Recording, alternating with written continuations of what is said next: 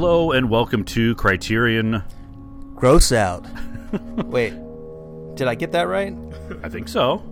Yeah. Is no, let's try it again. welcome to Criterion. Chaos reigns. D- did I get that right? That's Much better. Okay, yeah. Uh, I love it. Chaos reigns. Episode number 31. I'm still working on my wolf voice. Uh, did, did did I bring a lot of wolf to the table? Yeah, it sounded gravelly. Do, do you think, uh, I mean, are you going to use that somewhere else? Wolf voice. I'm trying to think of where that um, would come into play.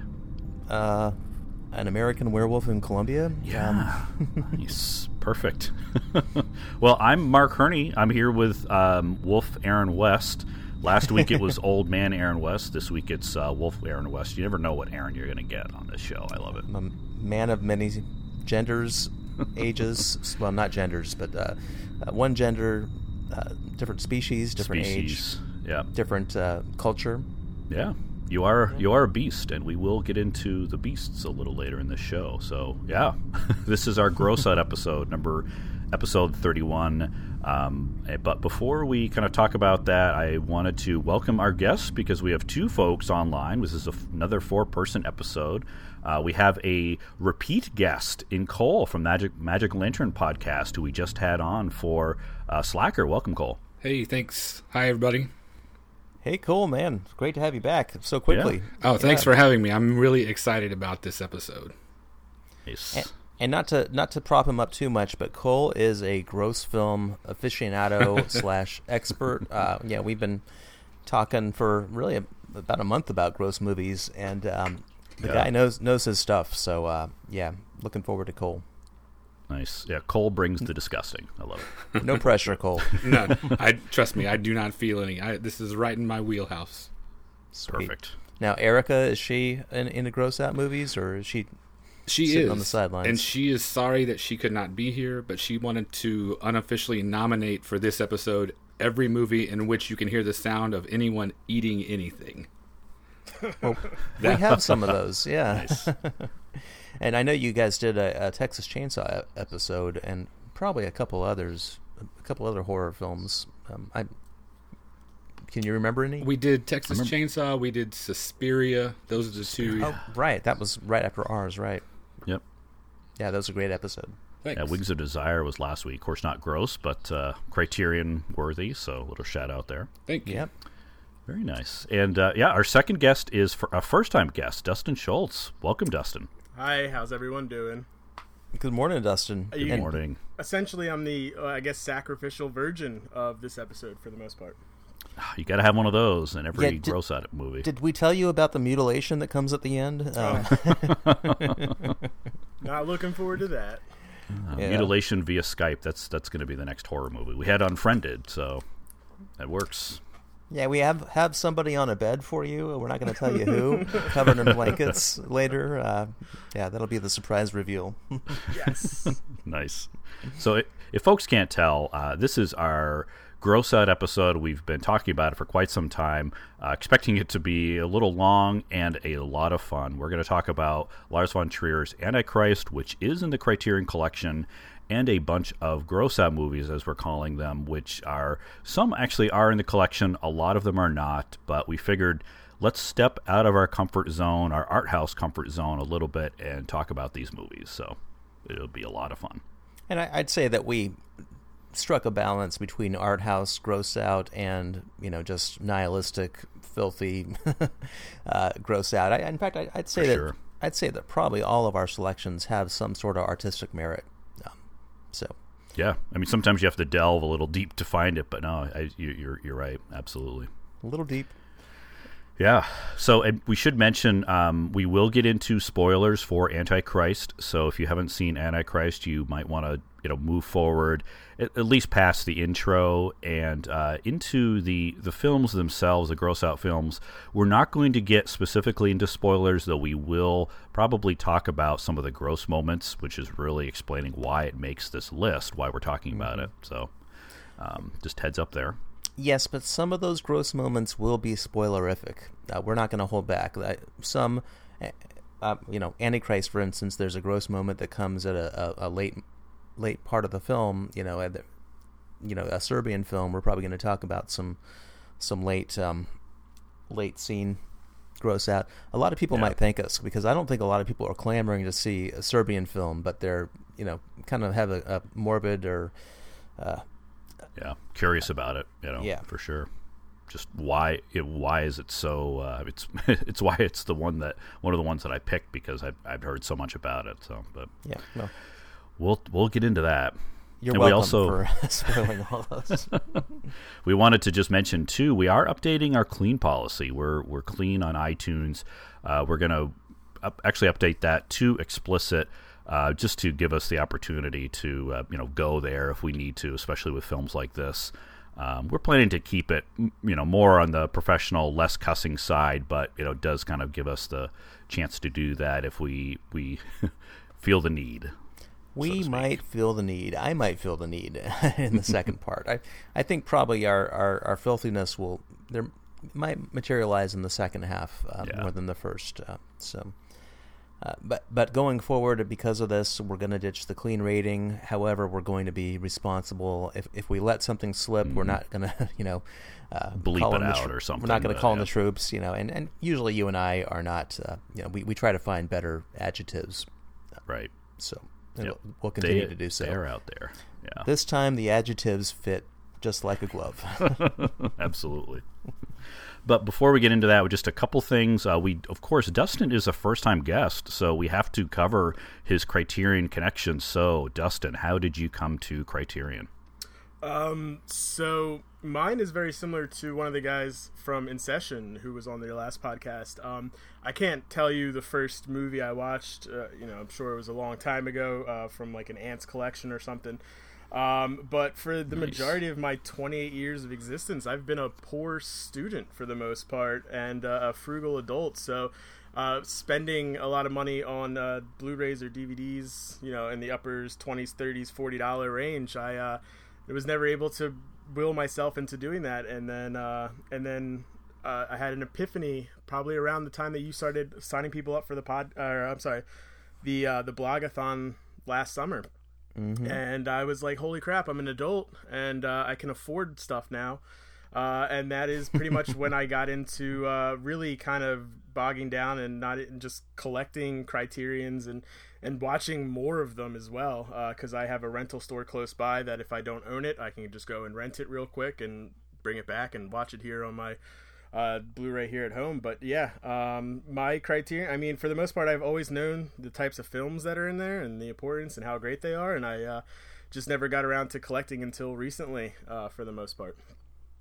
We are such a great influence, Mark. Oh, yes. I mean, if you if this was October, beginning of October of 2015, I would have owned zero Criterions, and now I'm up to Oh, wow. like 27 or 28. So, you guys have uh, you guys have influenced that a little bit. I, I would say you guys are kind of like the uh, you know the cool kids in school, uh, and I was like, oh yeah, they do drugs. I want to do them like do it like them, you know. And, hey, uh, hey, now we might be after this episode, but we might we might need some to get through this episode.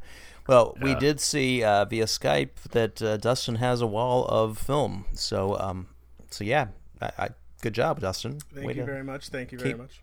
keep Yeah, we- physical media strong. we're, we're happy to be the Criterion pushers for sure. It's, It's- it's a- Criterion it's a- crack. it's addicting. I mean, I, I not only am I buying films that you know I love, like ones that we'll talk about later, like Salo and In the Realm of Senses, but um, but I've been doing a lot of blind buys, and really you can't go wrong. Uh, you No. know, blind buying. I, so far, I'm I'm 100 percent on on films that I've blind bought and absolutely loved. Nice. Have, have you bought Jellyfish Eyes yet? Uh, no, but when it came out, I watched it uh, right before you. I think you did the podcast, and uh, I'm with you on this one, Aaron. It is maybe the worst movie I may have ever seen. High five! More haters. we, we need more, more jellyfish haters. I should mention, you know, uh, Dustin mentioned uh, reference to the blogathon. Uh, Dustin wrote an article on Salo, and uh, and but he, he he went a little further than just Salo. He he kind of covered a lot of you know what we're going to talk about today, just the gross out um, world, which is actually why he's perfect for this uh, because he wrote a, a tremendous article, and it was funny and uh, but but not like well maybe a little insensitively funny. You have to be, but but it was also thoughtful too. And, and and Dustin, I think you kind of in your pursuit you found that uh, these gross out episodes were a, there was a little more uh, below the surface. Um, so yeah, I, I, really enjoyed reading that. Yeah, it's, Um, it's it's a lot more than just the disgusting parts that you you come for the disgusting part and you stay for the art, um, which isn't true on all of them, but it's definitely true on Salo for the most part. You come for the disgusting part. There you go. uh, um, well, and, and also I should say that all of the organizers were, were really we were talking behind the scenes about all the posts. You know, that was a very busy week for us, and uh, yours was one of our favorites. So Thank you very Kudos. much. Any, we'll- anytime someone can give me a soapbox to talk about Salo, I uh, I will hop up on that soapbox and, and start preaching to the world. and and we will put a link in the show notes uh, if anybody wants to read his article. I would recommend it. Nice. Well, thank you, Dustin. Great to hear your your history and, and uh, connection, and glad we can be a positive or neg- uh, positive influence on movies, negative influence on your wallet. You're welcome. No, thank you guys. Thank you very much.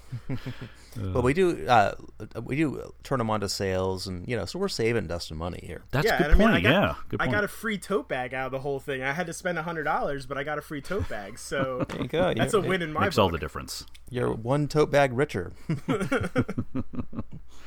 Uh, so, just a couple of the things to mention. We wanted to uh, plug our friend and colleague David Blakeslee, who's been running a Criterion Reflect- Reflections blog for a number of years. Uh, we've also talked to him, of course, uh, quite a bit on Criterion Cast, various avenues there. Aaron talking recently with David and Trevor uh, regarding the Oshima set. And uh, there was a post uh, from David recently, actually just this week, that he is, uh, you say, sunsetting his blog to really focus on writing for Criterion Cast and podcasting in those avenues. So I wanted to give him a little uh, plug there. Yeah, uh, shout out to Ryan. Now he's not uh, he's not totally ri- riding off into the sunset. He's just going. You know, he had a really ambitious p- project, and and I can relate because I I had one. Um, but then I I found I kind of like uh, you know um, just hashing it out with you guys. This this talking thing, yeah. Yeah, it's it's uh I don't know why it's uh it's different than the the written word, uh, and it's sort of a new medium too. Uh, I happened to talk to David twice this week on podcasts. Um, one of which, uh, let me just say, watch that Criterion Cast main feed. Uh, there's going to be something showing up here shortly. But uh, yeah, no, David's a great blogger, and I, I really respect his writing. He, uh, the thing is, he's not quitting per se. He's quitting the, the, the his yearly project, but he's going to, I think, write some more on the Criterion Cast, uh, you know, articles for Criterion Cast, maybe some reviews. I'm, I don't think know if he's really revealed what he's going to do, but um, it- Right. I love his writing, and I'm I'm really looking forward to wherever he goes. Uh, good friend of the show, good friend of us. So Yeah. Kudos to David. kudos to David. He always does a great job, and yeah, the tease more to come, uh, as uh, as Aaron said on the Criterion Cast uh, podcast network.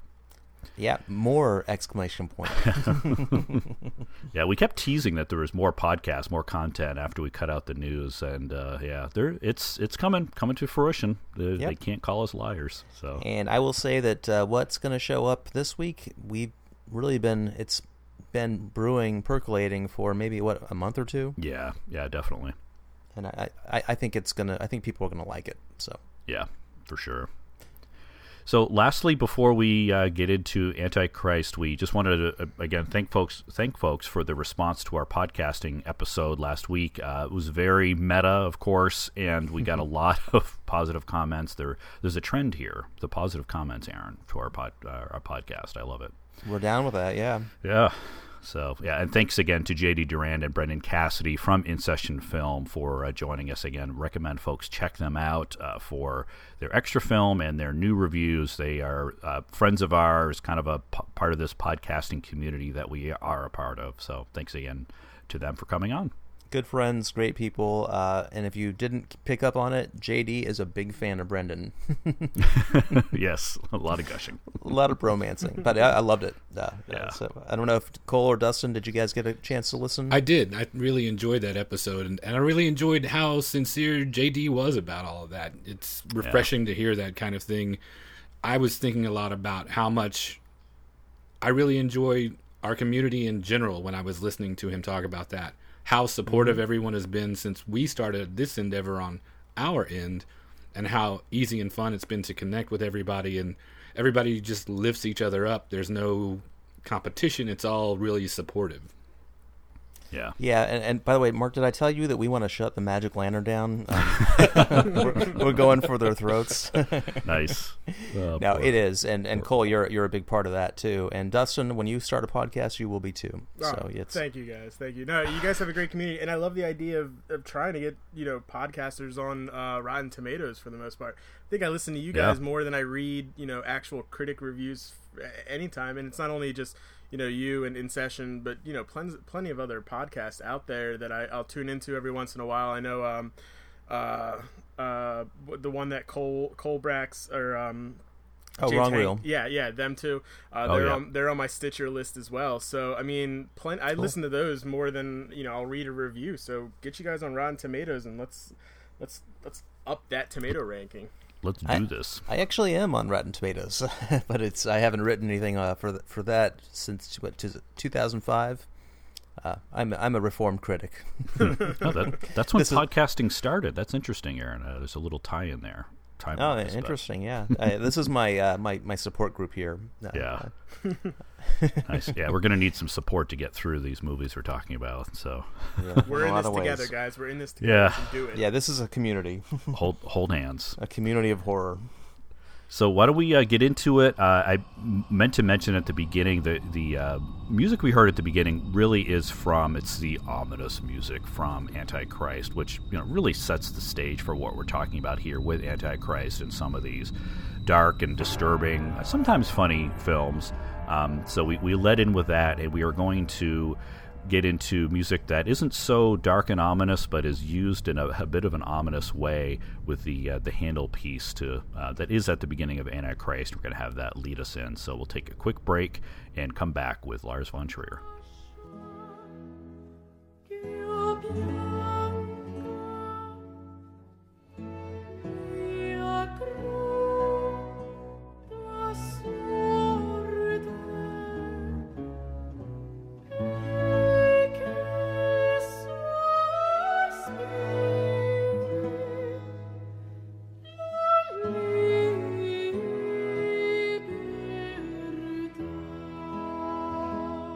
Welcome back, everyone, to Criterion Close Up. I'm Mark Hurne here with Aaron West, and here with Cole and Dustin. We are going to talk about a film in the Criterion Collection before we get grosser, uh, if we can get grosser. Uh, this is Spine Number 542, Antichrist, from director Lars von Trier, the provocateur. Is that the right word? I, I don't know. He's, uh, you know, he, he's a little bit. Um, he gets a bad rap, I think. I mean, this is a film. I'll mention he, she, and Nick are the the cast of characters. There's only three characters, starring Willem Dafoe, Charlotte Gainsbourg, and Storm Sahlstrøm, I believe it is, uh, starring who is the son. And uh, Lars von Trier, this is per Criterion. He shook up the film world when he premiered Antichrist at 2009's Cannes Film Festival. Um, Charlotte Gainsbourg actually won the Best Actress uh, category. She was the winner at uh, Cannes that year. And it's called a graphic psychodrama. A grief stricken man and woman retreat to their cabin deep in the woods after the accidental death of their infant son, only to find terror and violence at the hands of nature and ultimately each other. Uh, and of course, that uh, that scene with the, the death of their, their son is, of course, early in the film. So um, this is a this is a tough one. Um, I it was interesting to see this come to the Criterion Collection. Lars von Trier had the element of crime, Europa. Uh, I think we're the only two at the time, and uh, I think Breaking the Waves have since been added. And that's really the only four films that he has here. And this film, I should mention too, because we're going to get into it. This was uh, the first film in what von Trier titled a Depression trilogy, followed by Melancholia and Nymphomaniac, his latest film. So certainly plays into this a bit. But um, you know, we wanted to we'll probably be a little shorter talking about the review, so we did want to get some impressions, and of course, getting in, get into the disgusting and the special features. But Cole, I'll turn it to you first. Uh, what did you think of Antichrist? I really enjoy this film. Um, I saw it the first time in a festival atmosphere. And so it was Oh, wow. even more overwhelming. You know, you're running on no sleep and you've seen six movies in a row. And then I sit down for this at the end of an evening and I walked out of that theater completely shell shocked, it felt like. Since then, getting to go back and watch it in more sedate environments, I found I like it just as much now that I can sit and appreciate the more subtle nuances of it. And there are those things. Um, the things that I really enjoy about it, casting is a real strength, obviously, especially when you just have mainly two people. I love Charlotte Gainsbourg as an actor. I think she is fascinating and completely honest. You look at her and Willem Dafoe together, and they both they're so beautiful in this uncommon way. They're just so compelling to look at. Mm-hmm. Um, Yeah. Especially at the tree. Right. um, I think the claims of misogyny that have been lodged against the film are somewhat unfounded. I don't see it that way at all.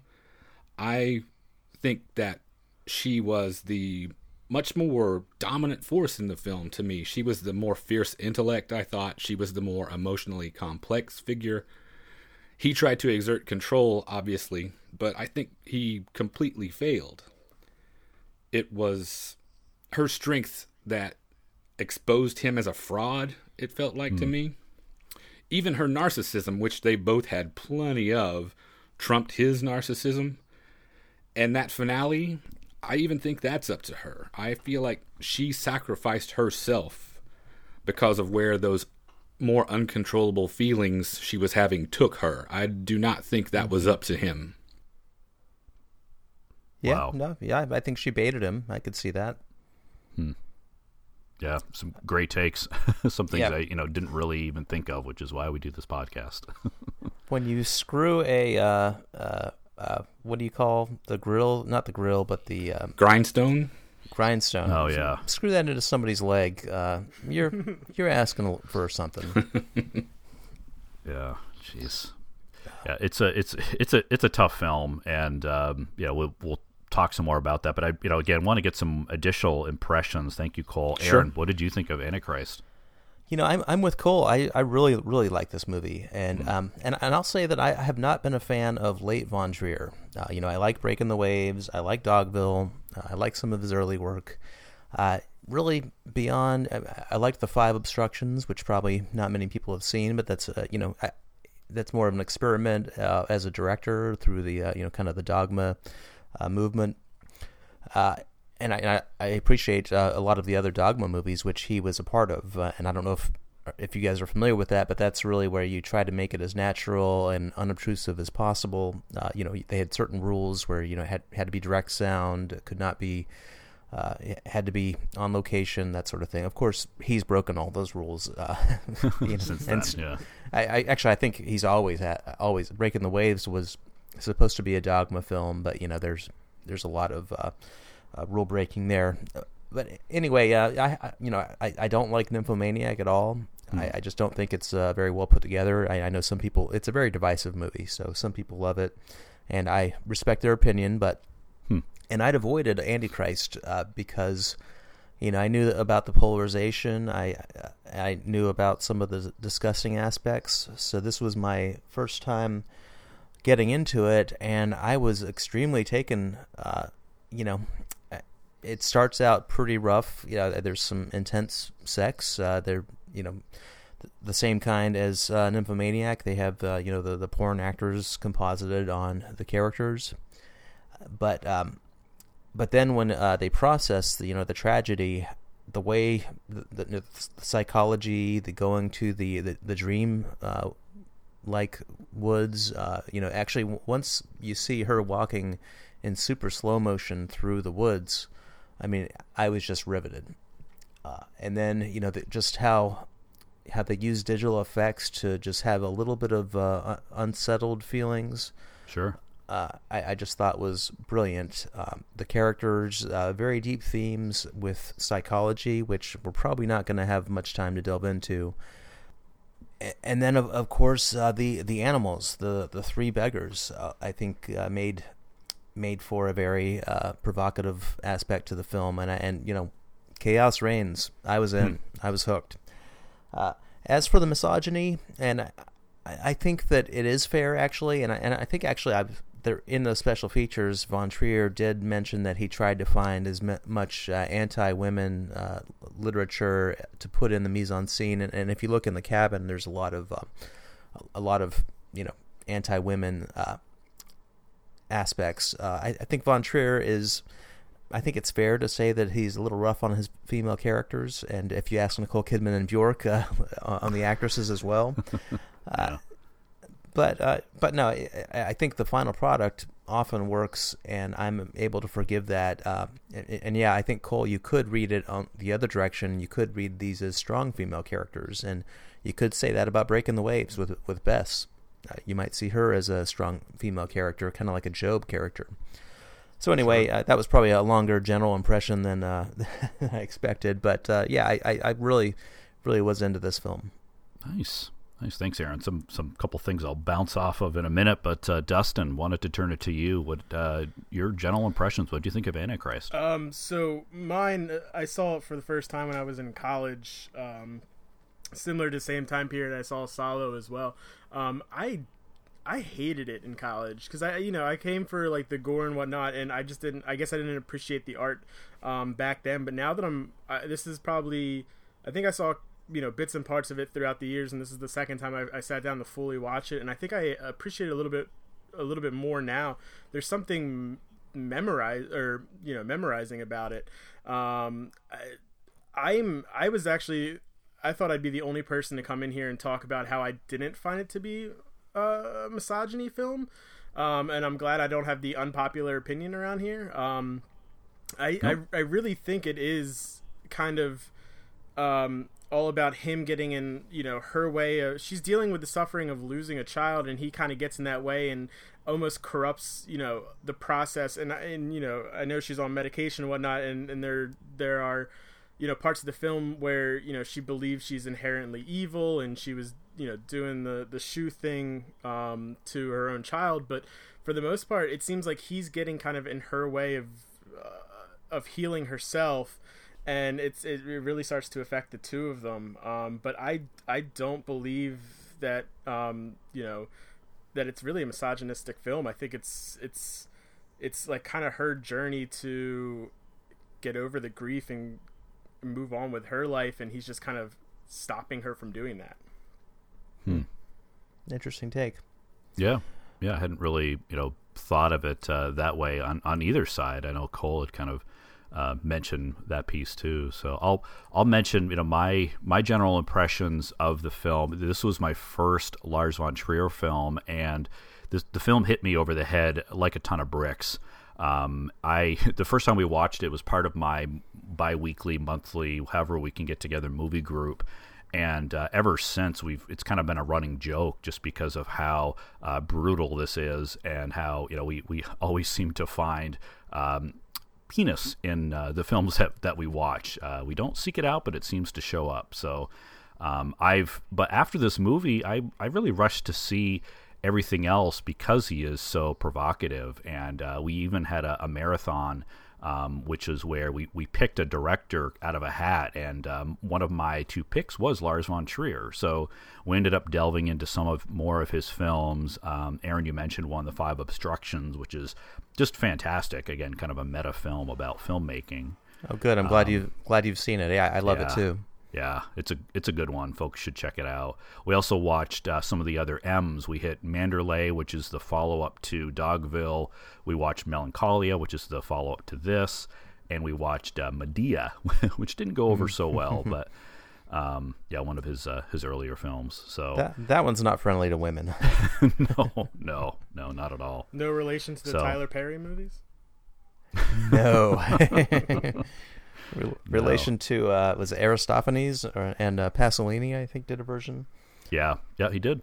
Yeah, I could be so, wrong on Aristophanes. I, I, I tend to mix up my Greek uh, poets. Yeah, yeah, I, I know uh, Pasolini definitely did. Haven't seen it yet, but it, it's available from the BFI.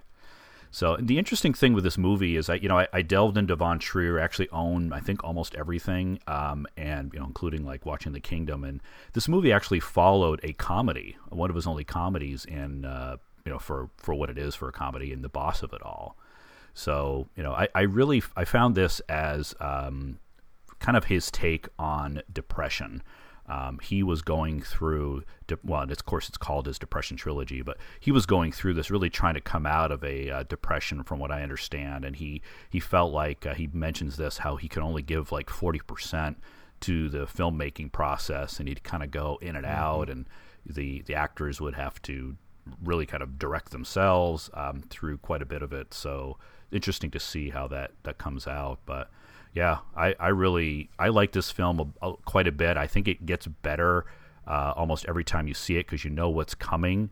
And um, on the misogyny side, I'm going to side with uh, Dustin and Cole. Overall, uh, I again, first time I saw it, I thought it. I'm like, geez, you know, this felt like a misogynist uh, film. But I, the more I'm re- removed from it, but also hearing Von Trier talk about it, um, I'm not there as much because I, I think it really you know like the there's the the end scene that really I think speaks to kind of resurrection where they're walking up the hill. And I, I think contrary to what she comes mm-hmm. to believe um, I, I don't think he's really you know commenting on the um, you know the supposed uh, evil of, of women. I, I, think he's in his Von Trier kind of way trying to prop them up if that makes sense. So you know I, I think you could take it you could read it in two ways. Uh, yep I would you agree. could you could see that, uh, and actually the title, Antichrist. You know, uh, many many have argued that you know she is the represents the Antichrist. That women are Antichrist. Um, mm. Also, she uh, sort of takes the blame for the child's death, and I and I, that that's during the therapy sessions, and I and I think that the audience is you know led to believe that it really is her fault, and it's not just her guilt speaking. And actually, Defoe Dafoe mm. Dafoe's character doesn't really defend that because you know he he's he's she's right. It was her neglect. So, but yeah, uh, she. It's a very very uh, tough argument. Um, I actually I wish we had Kristen here to uh, to answer. Yeah, thinking the same thing. I might have to ask her if she's seen it. Um, but no, I, I, I, can see that. And as far as the depression goes, yeah, that's one thing, and we'll get to the supplements. But he he really wasn't present, uh, and, and I, I, found it quite remarkable how much his cast and crew talked about how they pretty much had to take his vision, and he does have a brilliant vision. There's no, yeah. I, don't, I, don't, think anybody would would uh, um, uh, argue that. They had to take his vision and interpret it in their own way, and uh, and it, yeah, they did a great job. And, and maybe because I because of that, maybe his solid crew uh, are more responsible for this being uh, such a high quality movie, at least to me, than uh, the ones that I haven't engaged with. So. Do you guys like the other Von Trier movies, the late ones? I do. I do actually. I'm a big fan of his pretty much all the way down the line.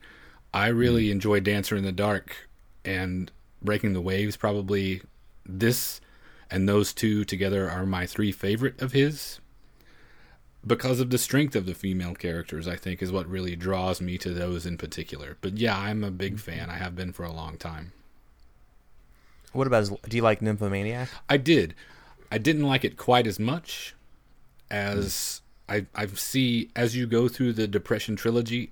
To me, mm-hmm. it sort of declines from um, from, from, Antichrist, drops down a little bit with Melancholia, drops down a little bit more with Nymphomaniac. But I think they're all definitely worthwhile. I just like this one the most, and they seem for me to tail off a little bit as they go. Yeah, I, I, didn't like Manderlay that much either. But even even though I don't like them, I respect them. You know, even Nymphomaniac, sure. which I, I really didn't like. You know, I, I still saw that there was a filmmaker and, and there were some techniques. I'm like, oh yeah, that's that's very, very uh, unique and uh, and you know Lars is bringing his creativity. Of course, uh, he'll he'll tell you he's the greatest director of all time.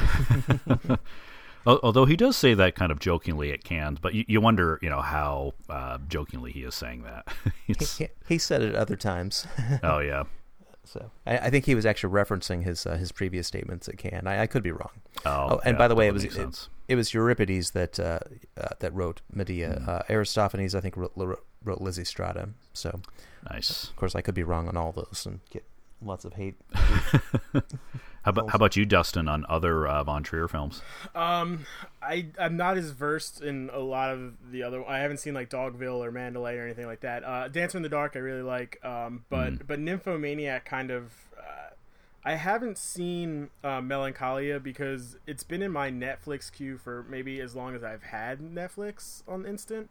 Uh, just sitting there, and I'm always like, man, do I really like? Because because you know you start with Antichrist, and you know it's all part of like you know a loosely connected trilogy of the Depression trilogy.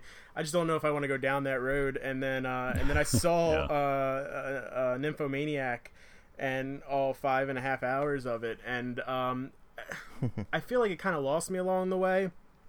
Um, It's too much. it's it's a, it's a lot to take in, and Yeah. it, and and then he starts you know going off on the diatribes of nature and whatnot, and I know it, it all relates back to the the main point, but.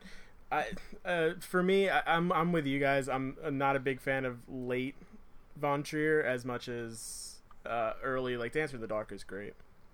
Now, I, Dogville is definitely misogynistic, and and and it's also, I think, uh, another experiment because it's very Brechtian. In fact, it's almost uh, quintessential Brechtian, and, and this one has some Brechtian elements as well, but not not quite Dogville. But uh, yeah, no, I, I that's one I I would definitely recommend if you like uh, any Von Trier. Is is it is it more that he is it more misogynistic, or is it just him putting his main actresses through the ringer in a role that we think Yeah. it's misogynistic?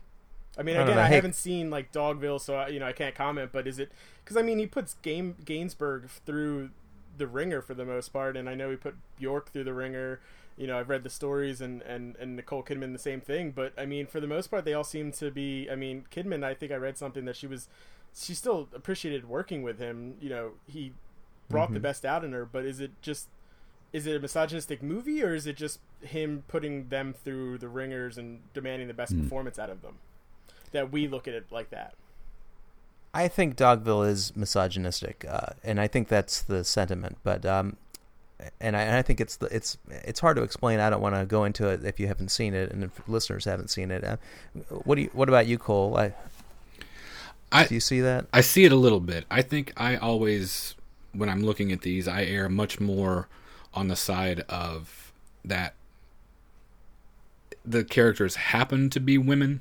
The things that happen to these characters, much like, for instance, with Gainsbourg in Antichrist, there is good and evil in the world, and it's perpetrated by men and perpetrated by women. And in this case, she just happens to have taken in all of this through her studies where she has internalized it and is expressing it as a quality of femininity but i think it's because of the information that she's trying to process. I don't think it's inherent in the in the structure of the film itself in the text of the film itself.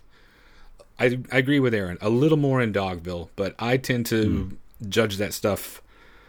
I'm looking at the the inherent strength of the women and what they are surviving, I think. And so to mm-hmm. me that plays much more as these are just strong human beings.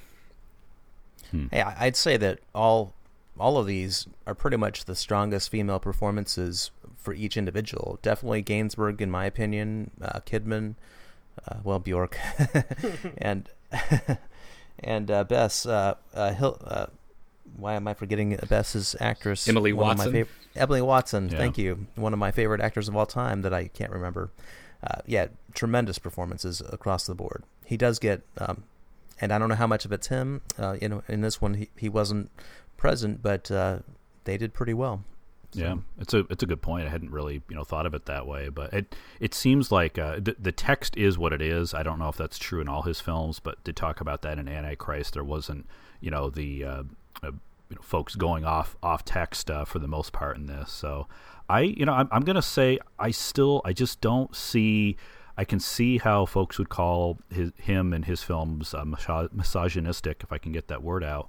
Um, I just, I, even in Dogville, I think what he kind of tends towards, and I can see it in Antichrist too, is um, you know women dealing with this male-dominated society.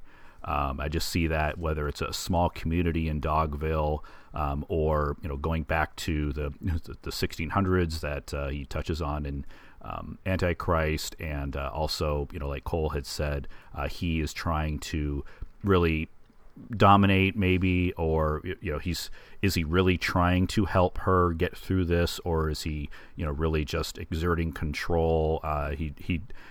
It is mentioned where she says, you know, you're not really interested in us. He really just seems more interested in his work.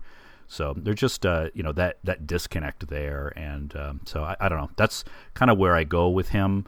Um, I did want to mention one thing that, as far as influences go, which I think points to what we've been talking about with putting actresses through the ringer, and I, I can certainly be pointed at as um, talking about Stanley Kubrick too much, but uh, Von Trier does mention him. And, mm-hmm. uh, you know, as far as the chapter divisions go and his top 10 film uh, being Barry Lyndon. And, you know, I just wanted to, to mention that because you, you think of the, the influence and like you guys said, putting actresses through the ringer, and Kubrick was known for the the same thing. So, um, you know, just interesting how that. To, I just wanted to point out that uh, um, that influence, I guess. And out of curiosity, I, I, I googled, uh, and it looks like it's pretty evenly split whether Trier, von Trier is a misogynist or not. Mm. Uh, so yeah, it's uh, again fair. You know, he's a polarizing figure just in general. You know, personally and professionally. So yeah, why not continue that in that direction. So, and this is our gross out episode. So, we did want to at least briefly get into some of the the um, the scenes because it does. I mean, I noted that this movie starts to. Th- there's the chaos rain scene, of course, which caused a number of people to walk out. But uh, I I noted about 116 into the movie where there's still a half hour left is where it really starts to gut nuts uh, mm-hmm. because there there is wood to wood, so to speak. Uh, that's where the, the violence. Good one, Mark. Uh, that's where the, the, the violence really uh, starts to happen. So you know we've got the the deer you know, with the the the baby deer, yeah, stillborn. Thank you. Um, you know, the fox eating itself, the the wood to wood I mentioned. There's the, the blood, yeah, the grindstone, the blood coming out of um, poor um, his unit there, the mm-hmm. the clit, oh, the choke, right. the I masturbation, mean, yeah, yeah once it gets started, it just really goes. So, um, you know, I'm curious what you guys think of it. I mean, does it does it work? Because I mean, he he didn't pull back, and uh, apparently there were some other kind of disgusting things that were considered to be in there. But uh, what did you think, Cole? I think it definitely works. The hardest scene, obviously, for me to watch is easily her self inflicted genital mutilation. Oh. But that's yeah. the only one that takes me back and churns my stomach a little bit. It could be because my internal bar has been raised so high from consuming so many horror films. All of the rest of it, even the grindstone through the leg, seems mm. relatively tame compared to when those scissors, those rusty, rusty scissors, snip. Also, I could, it could be because in those other instances of violence prior to that, they cut away where mm-hmm. this right. they they do not blink. The other stuff though that's more disquieting to me is just the emotional rawness of the thing. Mm-hmm. Hmm. Those violent emotional, those turbulent emotional things that they're going through at the end seem more punishing than the physical violence or especially any of the nature aspects. I thought the the fox and the deer in particular, those were really beautiful and interesting to look at, and they didn't feel shocking or unnerving to me. Mm. The real world implications of the emotional violence that was happening were a lot more disturbing. I think the the sex and the nudity, especially that, never is an issue for me. I think of it in terms mm. of in the real world. Would you rather have a camera unflinchingly pointed at your body with no clothes on, or would you rather have that trained squarely on your face as you wept with grief over the death of your child. Mm. The latter seems much more of an affront and a violation than any nakedness. That's mm. a good point. Yeah. Yeah. Yeah. Aaron, what'd you think? Well, I, I think that's that's a great take by Cole, and I'd say that pretty much the entire film, including the disgusting parts, are rooted in grief, and uh, and I, I think it all it all stems from there. And and yeah, yeah, emotionally, it's it's difficult as well. But that's part of, and and I think uh, Von Trier's depression actually, whether he you know even if he wasn't fully all there, it definitely inspired a lot of uh, a lot of what I like about this film. Uh, so sometimes strong emotions in either direction can result in great art. Uh, as far as the uh, the the mutilation and the, the disgusting things, I'm I'm kind of with Cole, and you know after watching a lot of these movies uh, that you know this week and back. previously, yeah, it's it does seem a little. It, it does not bother me as much. Um, and for the the clitoris scene, I I just thought she was a blind barber. Sorry. Oopsie. I was saving that one. No, uh, that that one. Well, uh, I did know it was coming, so I. Uh, I, Yeah, so, someone spoiled that, didn't they? yeah, some asshole man. Jerk. uh, no, I, I knew that was coming, but I, I was actually glad I knew that was coming. So um, I did know to kind of brace myself. Uh, but I, I think even it would have bought, it would have got to me. Uh, you know, that's a pretty tough moment. Um, but the the grindstone, the screw, uh, the animals didn't bother me at all. And in fact, I thought they were in a way kind of beautiful. You know, it, it kind of shows life and death, and you know, the uh, Hakuna Matata. Yeah. Uh, even the crow too. You know, I, I think uh, was well well done. Uh, the, the three beggars were, were the animals. So you know, no, I, I, I- I think compared to what the films we're going to get into later, this is not as disgusting a film, and I think the disgust disgusting elements do materialize out of the, the psychology, and, uh, and and some of it may not be reality too. There, there's there's Sure. you wonder if what's a dream, what's real, and you know the the digital effects, kind of the warped scenery, which are, love that. So, some you know the the thousand frames per second slow motion Yeah. they they kind of sometimes it almost appears animated, and and I think that's what he's going for. So uh, it's yeah. So all of that together, not as disgusting as a Serbian film. Sure. Dustin. Um, I mean, you- you touched on all the art, you know, the, it coming from the emotional standpoint and whatnot.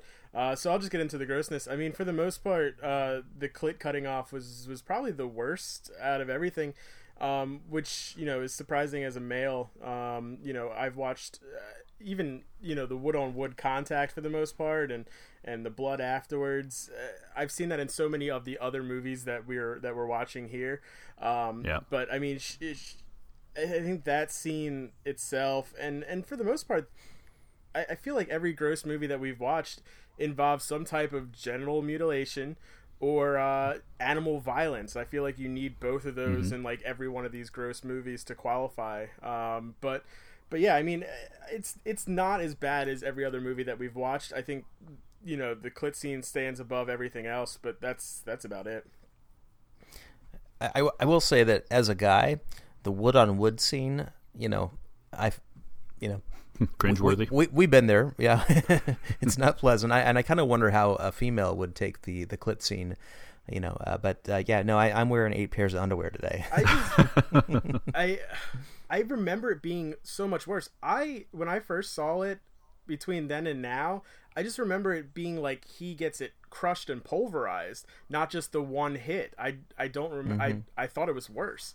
So uh, so my memory, you know, anytime I, I anytime I guess I see that happen to a guy, I, I always just think the worst of it, and then come back around. It's really not all that bad.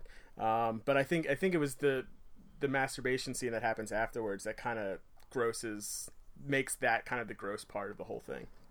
Yeah. Yeah. I'm curious to what you guys think about seeing as the psychology is such an important part of it. How much of it is more disturbing because her wound is the one that is self inflicted versus all of the other violence? Definitely, yeah. Yep. That does Yeah. make a difference. Yeah, I would agree. She it's, you know, willingly, uh, yeah.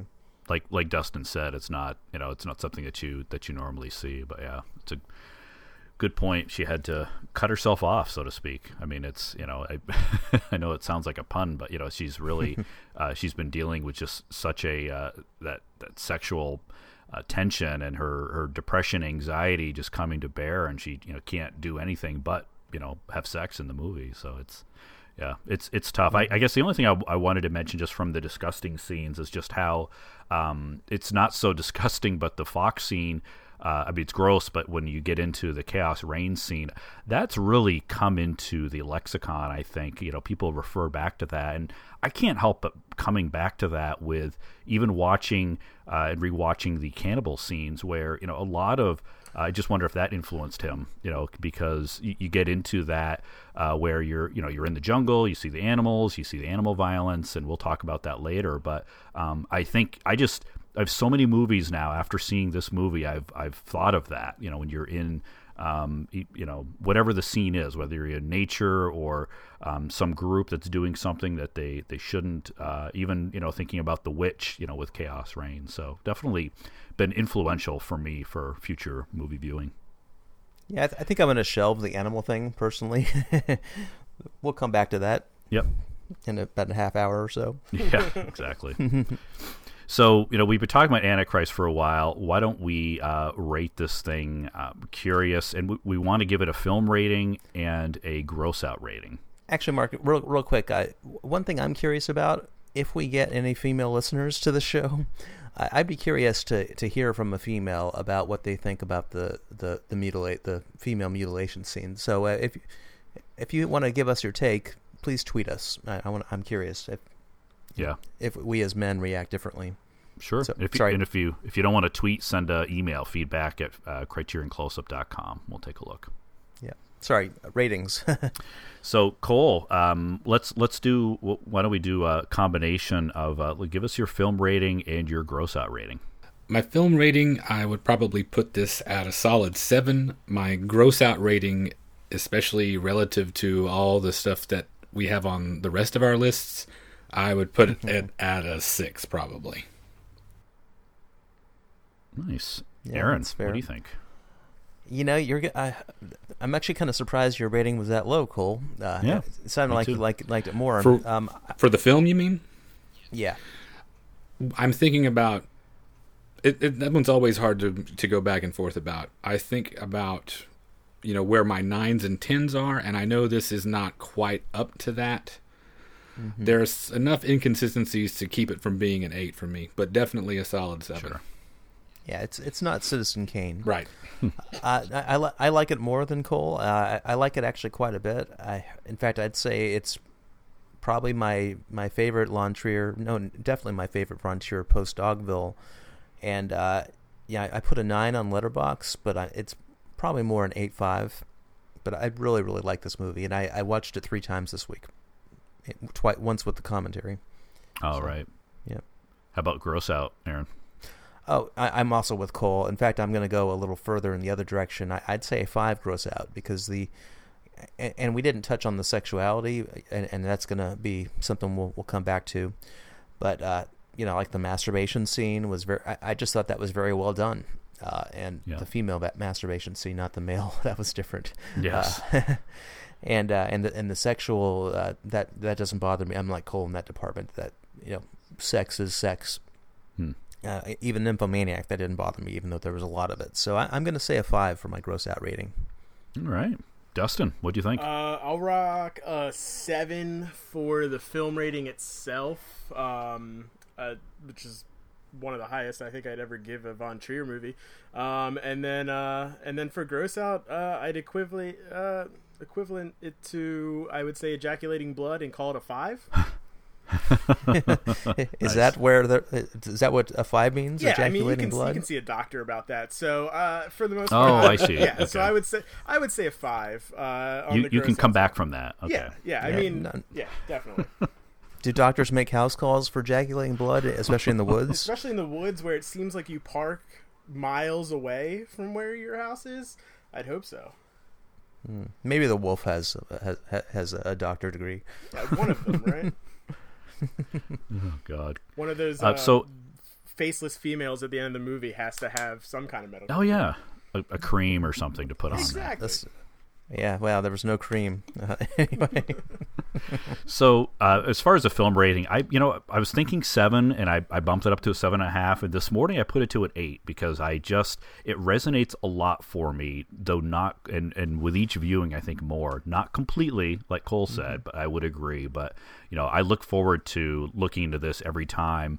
Um, I I do think this movie is Von Trier coming to grips with depression. Obviously, it's his depression trilogy, but um, you know, the, you get the. I think he's also maybe commenting a bit on filmmaking because you get the chaotic, you know, the handheld camera he's known for, but you also get the the 1000K camera, uh, you know, frames per second that Aaron talked about. So, and I think you know, even with the music too, I think he kind of paints a picture of the world and how it sounds and looks maybe to someone who is depressed yes. and you know, dealing with anxiety. So yeah, it's visually and you know from the way it, it moves, certainly it's a strong film. And I'm going to go higher with a gross out. And the reason I, I even put a 9.5, and that's probably high, but I'm thinking I'm including the opening scene because I think that is one of the toughest scenes to mm. watch. Um, it's not gross, but just you know, um, in psychologically it's so hard to take. When i first watched this i watched it with someone who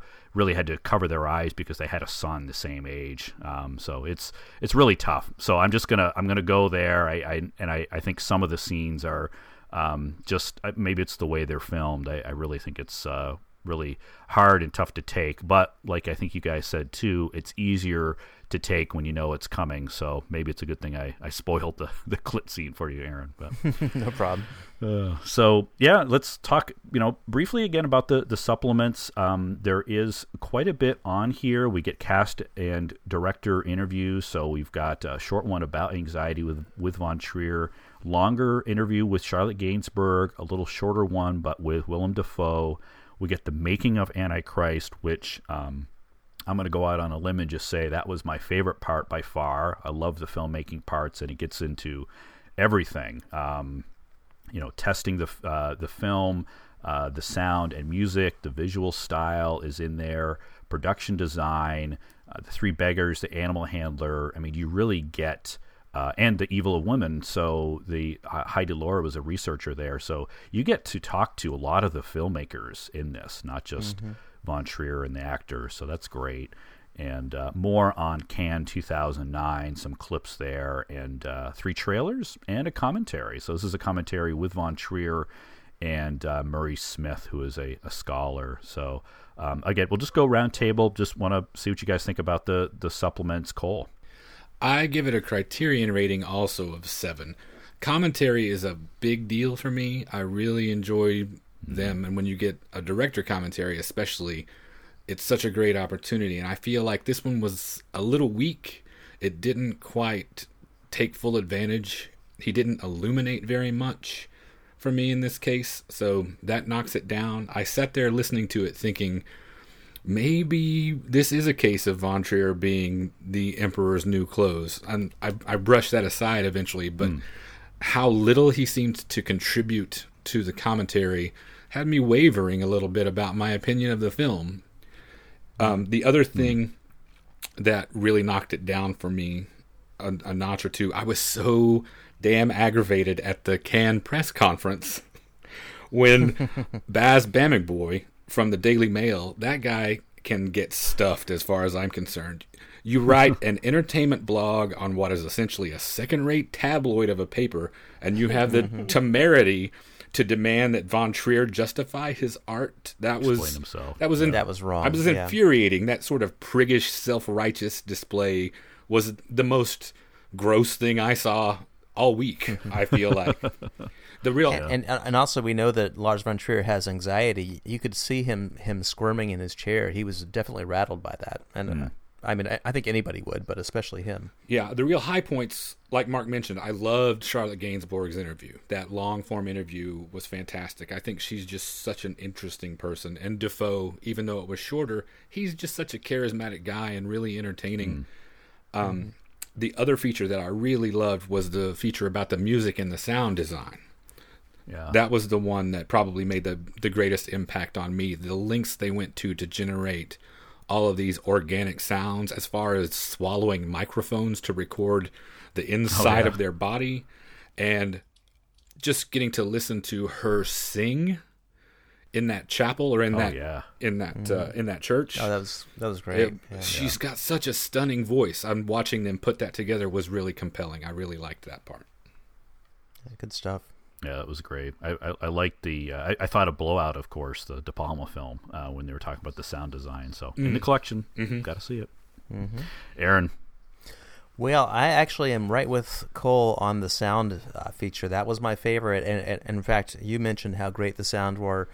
I I think the sound effects and the music, I would give those a ten for this movie. I, I, In fact, I I think really a lot of the technical elements really make the movie, and uh, and maybe the you know the absence of Von Trier, if he, if that hurt it, uh, I think a lot of the cast and crew really, um, um, and and we saw some, a lot of it in the behind the scenes they really brought their A game. But I, I thought the sound, especially, um, I just love the music. Love, uh, you know, even with the disgusting scenes, they use sound effects, and sound effects are important with uh, disgusting scenes. Um, I'm going to disagree with you, Cole, about the commentary.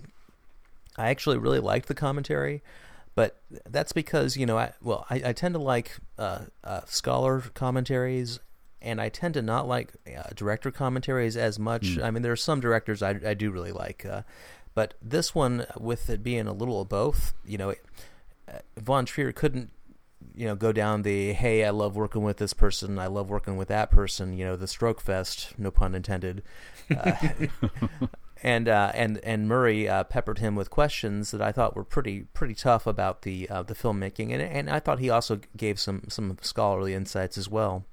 So I, I, I really enjoyed the and, and also revealing the emperor's uh, uh, real clothes um, showing that Von Trier you know, I, I guess exposing that depression and the ab- absentia, uh, I, I thought actually was more revealing about the film, and so I, I really liked the uh, the commentary, and I liked uh, the other features as well. I won't belabor the discussion and go into them in detail, but I'll, I'll also say my Criterion rating was a nine.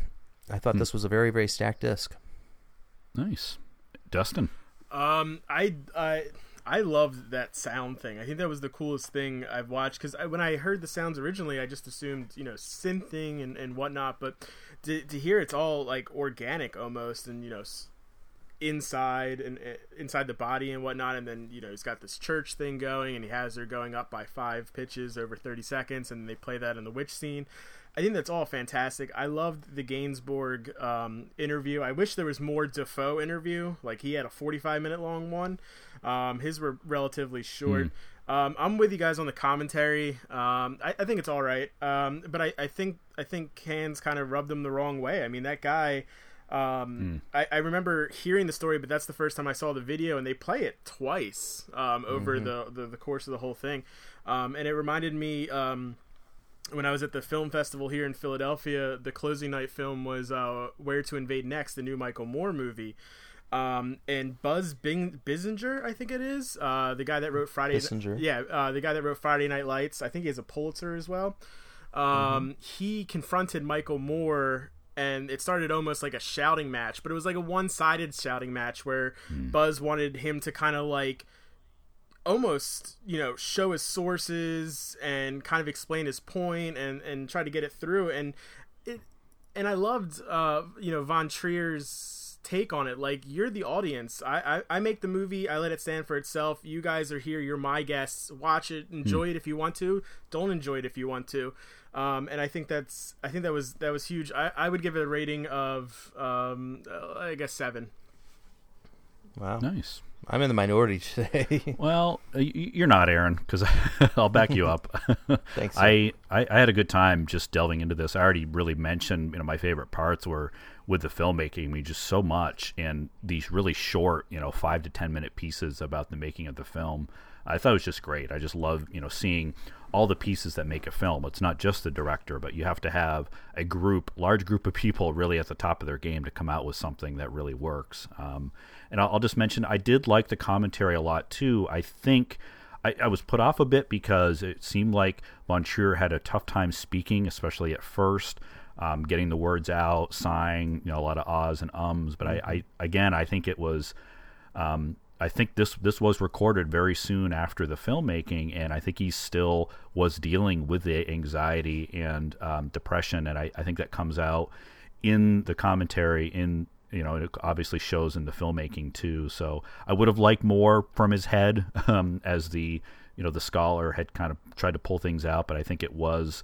Uh, pretty, you know, pretty telling, and he does talk about his influences. He mentions Tarkovsky and The Mirror being his favorite um, film, right. and you know some of the scenes where you get um, not the handheld, but you know a, a, few scenes like just a, like of a cart uh, that seem taken straight out of Tarkovsky. So you know certainly the you know the influence there. So I'm gonna get, I, I went with a 9.5, and really the only reason I didn't give it a 10 was because of the a little bit of redundancy of the supplements. I think I really got what I wanted, and it really, you know, Making of Antichrist paints almost a complete picture, and it has a booklet. So, you know, it's a 2009 film, not one that is transferred from film to you know the digital realm. So I thought it was nice that this was. It's kind of a not early, but you know, a really nice looking Blu-ray and package for Criterion. I think they did a great job. So.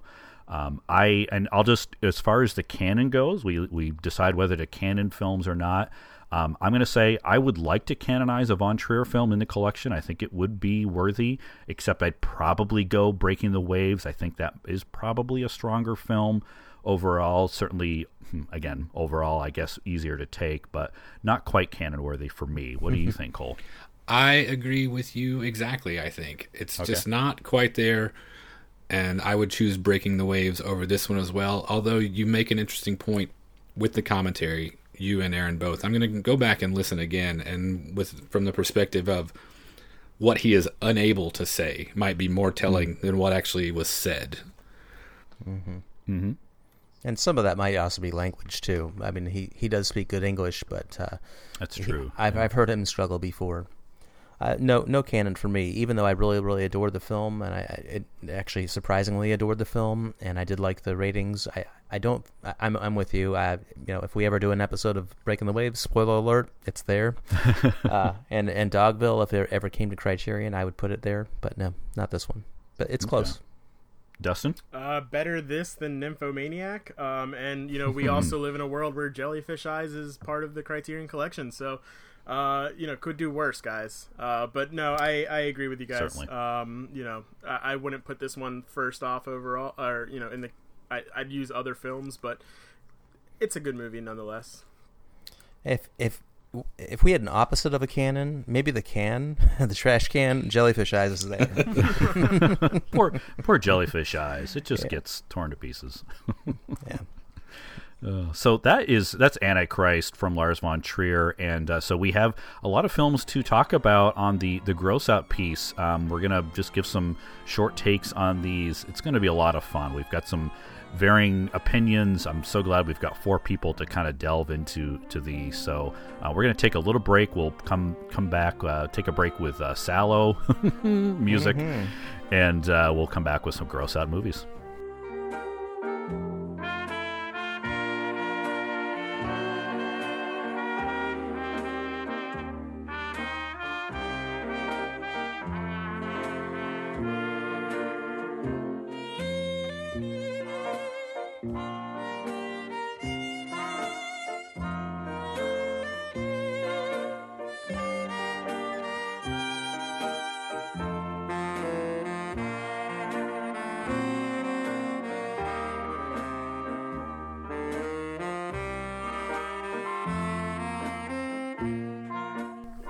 Welcome back, everyone, to Criterion Close Up. This is episode 31, where we've been talking about Lars von Trier's Antichrist, and we are going to get into some gross films. You've been listening to some music from one of the films we're going to talk about, Salò, or The 120 Days of Sodom from 1975. Um, so we thought with these movies, um, we're going to have fun. There's a lot of movies to talk about. We're going to touch on a lot of different themes, why they're gross, what redeeming qualities they have. Um, so you know, strap in. I think this is going to be a lot of fun. There are a lot of, um, and again, we mentioned at the top we may get a little spoilery with some of the gross parts. We're not going to specifically sp- spoil the films if that makes sense. So um, you don't necessarily have to have seen these movies uh, to to listen. So hey, just FYI, I am going to spoil a film, and I can tell you, I'm going to spoil the Devils and Society. So I feel like sorry. all of these are old enough that if you haven't already seen them, shame on you. Uh, so Mm-hmm. spoiler alert, throw it out the window. And on your little podcast thing, you can press the 20 second, 20 second thing. uh, To fast you forward between press the it a few minutes, yeah, and, and you'll you'll get beyond it, and, and you'll you'll remain pure. Actually, nobody listens to this is going to remain pure, but that's another story. Yeah, I, I don't think if they are listening to this, they're probably not pure to begin with. But yeah. yeah. I- Isn't it something that the music for these is so pleasant often? Yes. yeah, it's so such a juxta- juxtaposition. Really, it's it's funny. So you know, and really, just briefly, what makes a gross out movie? I mean, we were thinking about this early on uh, because we had a number of folks we wanted to talk to here, and films we were thinking of, and you know, there, there could be something that is just kind of turns you off, I guess, uh, whether it's a the religious aspects um, to it, whether it's seen as um, you know anti-Semitic or some other, um, you know, not thinking of the word anti-Christian, um, it, but also you know sexual. Obviously, there could be very sexually explicit. Um, there's a, a film that we'll talk about that gets into bestiality as an example and could be horrific. Um, just you know, blood, guts, gore. Obviously, with there's certainly that piece of it. Uh, that I think probably gets into most of these movies in in some uh, aspect. And then just pure filth. Um, you know, there's certainly an example of that uh, early, uh, late in one of these movies, but just absolutely gross. Some of the things that it covers, you may see some um, animal cruelty, obviously. So um, there's a lot that goes into this, and we we kind of uh, really cast kind of a wide net. We thought a little more on the art house side, but we are bringing in some of the we are bringing the filth, so to speak. So Yeah, and, and like I said before, I think there's some art in each one, but Yeah. but but I- when I think of gross out, I think and what the general I think uh, opinion of gross films is that it exposes some sort of societal taboo. Uh, you know, I I often go back to the sacred and the profane. You know, whether that's religious, sex, uh, violence. You know, there's um these these films tend to push the envelope, and yeah, some some are less artistic than others, and and there are some that we did not include that I, I know we'll reference later that um, that I think are really more commercial. sure. But yeah, uh, gross films. Yeah. So, and we wanted to talk about the the origins of it a bit before we get into it. Uh, we are starting with 1971's The Devils in our discussion, and we're going chronologically. But we thought we'd talk a little bit about the history. Aaron, I'll turn it to you to lead us in there. Sure, I'm I'm going to start it off a little bit, uh, but I, I know Cole's going to help me out. But I'm I'm have a book here, uh, Classical Film Violence uh, by Stephen Prince, and he's been on a Criterion disc. I, I'm pretty positive, but I forget which one. My part will be more about the uh, the Hollywood studio system, uh, al- although there are origins before that. Uh, one big one is Un Chien Andalou, and then of course there's the German expressionism. Uh, not maybe not so much gross, but they did explore taboos. Uh, there were very dark films, and of course there've been a number of uh, foreign films that have been a little more freewheeling with with indulging on on these taboos. But for uh, America, let me just uh, re- read this first paragraph from Stephen Prince here. Violence, in our contemporary sense of the term, does not exist in the Hollywood cinema before the late 1960s. Signaled by Bonnie and Clyde in 1967 and the inauguration of the Code and Radio and Rating Administration Scheme for rating film content in 1968, the new film violence that emerged in these years differed from the shootings, beatings, and other mayhem in the films of classical Hollywood because it was far more graphic. This new level of explicitness helped to put motion, motion picture violence as an idea and a topic on the nation's agenda and gave it a visibility it had not previously possessed. Prior to the time, violence, quote, did not exist as a thing in itself, perceived as an irreducible feature of cinema, irrespective of considerations such as genre or the dramatic content of a given scene. For example, no sections of Hollywood's production code that deal with what we now call, quote, violence. Instead, the word itself does not even appear in the code, or its numerous revisions over the years. So yes, uh, the, the code was mostly uh, focused on uh, condemning, and, and I'm sure a lot of you know what the Hays production code is. If not, uh, Google it. Uh, there are a lot of articles online about it. But um, they focused more on you know uh, sexuality. They didn't uh, you know and moralism. They, they you know the, the type of stuff people not sleeping in the same bed, you know, little what we would think of as silly things. Uh, as far as violence, mostly they were looking at uh, you know, gangster films. Uh, there were horror films, especially the early Universals. Uh, there's a, a film, uh, The Black Cat, with uh, Karloff and Lugosi, that had a, a, a flaying scene and uh, a very sadistic flaying scene, flaying scene, I should say, uh, where somebody is flayed. And they actually worked with the code to make it a little less gruesome, but it was still pretty gruesome. Frankenstein, the original, is seen as pretty tame today, but back then it was pretty uh, shocking, and it uh, but it passed uh, the code quickly. Uh, it did have some some problems later. They did crack down a little bit. a lot of the, the, the really sadistic movies were were I guess given a, a, little tougher treatment, but then later, you know, of course, there were a lot of war films, especially after World War II, and then the the there were concessions for what was quote war is hell in in film. So if they show brutality of war, and there are a number of films I could name a, a num- number of them. Uh, those were uh, kind of looked looked away from the the code, and actually, you, you know, that that shows where maybe some of this base uh, attractiveness to to gore comes from. Is maybe just processing war. Uh, of course, a, a, big one is Psycho, Hitchcock's Psycho. Uh, that you know, of course, that was very very uh, horrific for the time, and it was actually a, a rejected by the code initially but not for the violence, which is uh, more shocking. It, it was rejected more for the sexual image, imagery. And the shower scene, uh, of course, I'm sure you've all seen the shower scene. Uh, there were some slight cuts, but not for what we'd think of. Uh, they were just to maybe remove uh, suspicion of any nudity in the shower. Hmm. So yeah, uh, now there were some later cuts uh, on a later scene. There was a killing that they reduced the number of stabbings, but um, but yeah, uh, so the the code did keep gore away, but then films like Bonnie and Clyde pushed the boundaries. Uh, the Graduate, which we're going to talk about next next week, it pushed the boundaries, and eventually the code broke. And then around '68, uh, directors had more freedom, and a lot of them took a lot of license. Uh, Peckinpah is a big one. You know, The Wild Bunch. Mm. Uh, you know, he, he's had a number of films with a lot of graphic uh, graphic elements, uh, and and then westerns. Uh, there was even though it's Italian, the um, once Upon a Time in the West had a, a kid being shot point blank range, which uh, would not have flew, flown a few years earlier. And then, uh, you know, The Godfather, you know, Horse's Head, that's, uh, you would not have done that a, dec- a decade prior.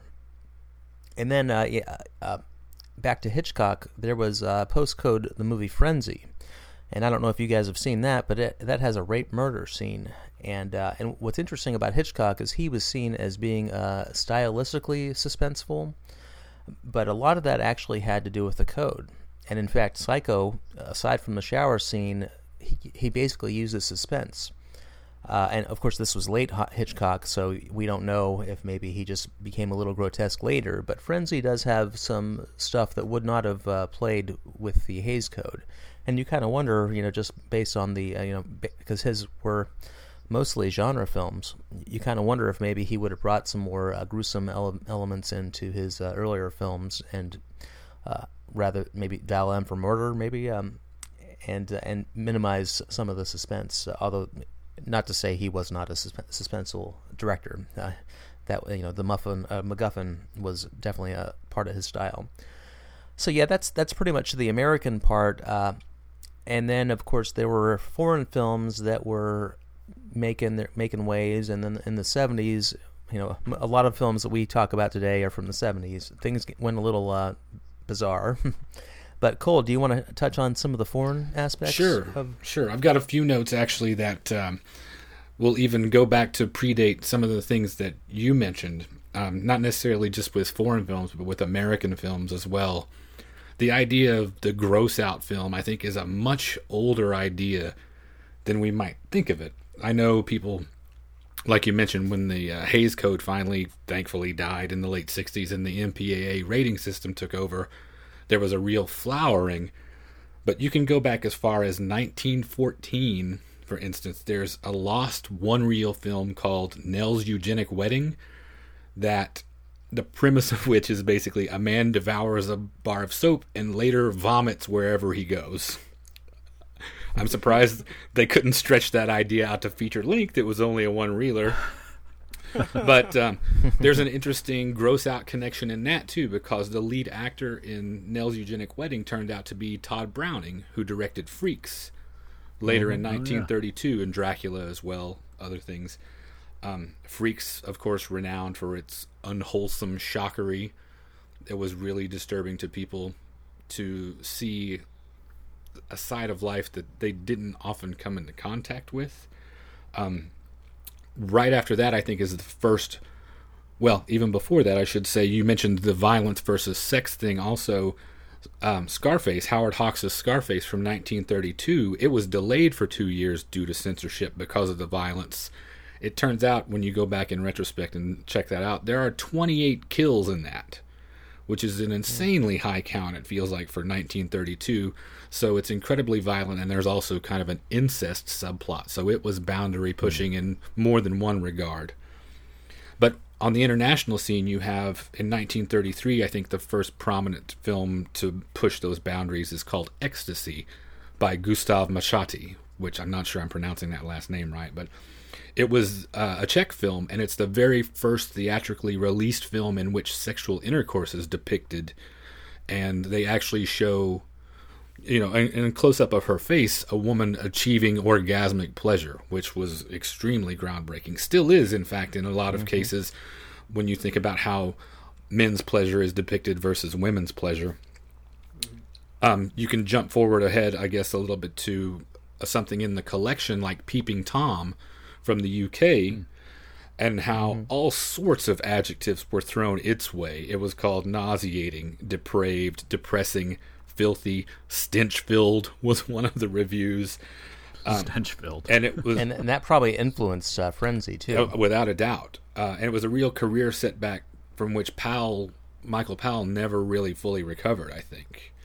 Yeah, it's too bad. You great film. Yeah, it is. Uh, you move from there to Italy in 1962. You have Mondo Cane, which is the first, I th- I think, instance of one of these really lurid travelogues that promised erotic, exotic, trashy thrills. Some were faked and some were manipulated, but I think here's where it really started to pick up the kind of films that we're looking at today. Without this, I don't think we have a Cannibal Holocaust. I don't think we have a Faces of Death. I think it was extremely influential when it comes to that sort of, um, not a portmanteau film, but a collection of vignettes profiling the odd and disgusting from around the globe. Mm-hmm. Um, a few years later, another film that's in the Criterion Collection, we have I Am Curious Yellow, which was a landmark obscenity case. Oh yeah. Um, viewers that were seeking titillation, I think, were severely disappointed overall. Sorry. Uh, but it did pave the way for that whole porno chic wave of the early '70s with films like Deep Throat and uh, American hardcore, sort of gaining a more mainstream acceptance. And then 72 is when I feel like it really broke wide open. In 72, you've got Last House on the Left, Last Tango mm-hmm. in Paris, Pink Flamingos, which is a high watermark of filth. Brilliant film. I love John Waters. Uh, that whole time, you know, Herschell Gordon Lewis is making really disgusting low budget films in the American underground. You have Ilsa Shewolf of the SS shortly after that in 1975 um, with sexploitation renditions of Nazi atrocities. I don't know how much more gross out you get than that. Shot on the set of Hogan's Heroes, interestingly enough. I just learned that. Um, Bloodsucking Freaks a year later in 1976, which features, you know, teeth extraction, which is a huge gross out element for a lot of people I know, and trepanation, uh, sucking a, a, brain out through a straw. Um, Yum. Yeah, in the 90s, you've got Henry Portrait of a Serial Killer, which was a oh, yeah. monumental oh, yeah. film, I think, in terms of underground grossness. Um, then in the 2000s, you see a wave of a couple of things. You see that new French extremity that I'm a huge fan of, which one of which we're going to talk about later. Um, and you see a lot of unsimulated sex starting to make its way back into uh, into the cinema with Brown Bunny, Nine Songs, Shortbus, things like that that are really taboo shattering. I feel like Antichrist. Antichrist. mm-hmm. All the and then the, on the violent end, you've got Irreversible mm. and Passion of the Christ, which I think the second half of plays essentially like an extended snuff film. It is yeah, so definitely. gory and over the top. It's it's hard to watch, regardless mm-hmm. of what you think about the veracity of the story. And then you have things all the way up to current day, like production houses like Toetag and August Underground, who are doing nothing but making the most gory and low budget approximations of snuff films without actually killing someone that you can find. It's it's a long and dubious chain of achievement stretching all the way back to the turn mm. of the century. Yeah, and uh, I, I didn't go into pre-code, but uh, there actually were a lot of pre-code films that were pretty gory uh, for the for their time, and you mentioned some of them, but I, I thought of uh, the most dangerous game, even though it doesn't show mm. anything. It is about killing humans for sport. Uh, Freaks is a good one. There's a lot of uh, a lot of sexuality. Actually, uh, um, there was a It Girl. I think had had some sexuality. Mm-hmm. You, would be surprised what was in or, or in those pre-code films, and and you kind of wonder, you know, if it weren't for the Catholic League of Decency and the code. What uh, you know, whether we might be talking about something like Caligula from 1950. Yeah, Joseph Breen. Although, right. Joseph Breen ruined everybody's good time for a long time. Damn that guy. I don't know who I hate more, him or the guy from the uh, the the Daily Mail, Lars von Trier press conference. Don't get me started. Uh, yeah, and and also, the, but Russ Meyer, there a lot of people push the boundaries, you know, prior to the uh, the code, and as you mentioned, Michael Powell. So, and here we are. We have a lot of filth as a result. Yeah, it, it's interesting. I mean, I thank you guys so much for that that history. That was great. It really sets the the groundwork, I think, for what we're talking about. And th- the other thing it really says is there is an audience for this, obviously. I mean, people would not be making these movies.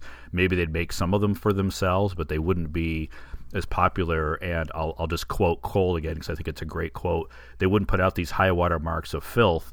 Um, mm-hmm. if they, you know, there wasn't an audience for them. So I'm, I'm, I'm going to use that, Cole. That was, that was great. Okay. So. Good stuff. Yeah.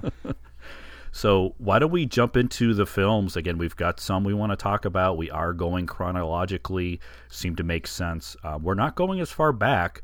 These were really uh, personal picks and ones that we wanted to talk about for one reason or, or another, or we wanted an excuse to catch up with, which is, you know, this is perfect for that. So, Aaron, I'm going to turn it back to you again first. We are going to talk about the Ken Russell film, uh, The Devils from 1971. Yes, and uh, and if you notice, there's not a lot of time left on the podcast. Don't worry. As it turns out, we're splitting this into, into two episodes, so we're only going to have uh, one more film after this. But uh, the Devils by Ken Russell. Uh, the Devils is really controversial, almost because of how controversial it is, uh, or and and the, the censorship. So, if you don't know Ken Russell, uh, you know he's done. Uh, he's very prolific. He's done you know hun- uh, do- dozens of films. Uh, you might know him off the top of my head. Uh, there's Women in Love. There's Altered States. There is uh, uh, Valentino. Lisztomania. Tommy is a big one. The Who. he also did a lot of early BBC documentaries, and a lot of those are coming out from the BFI soon on Region B. And I, I pre-ordered those and looking forward to them. Yeah.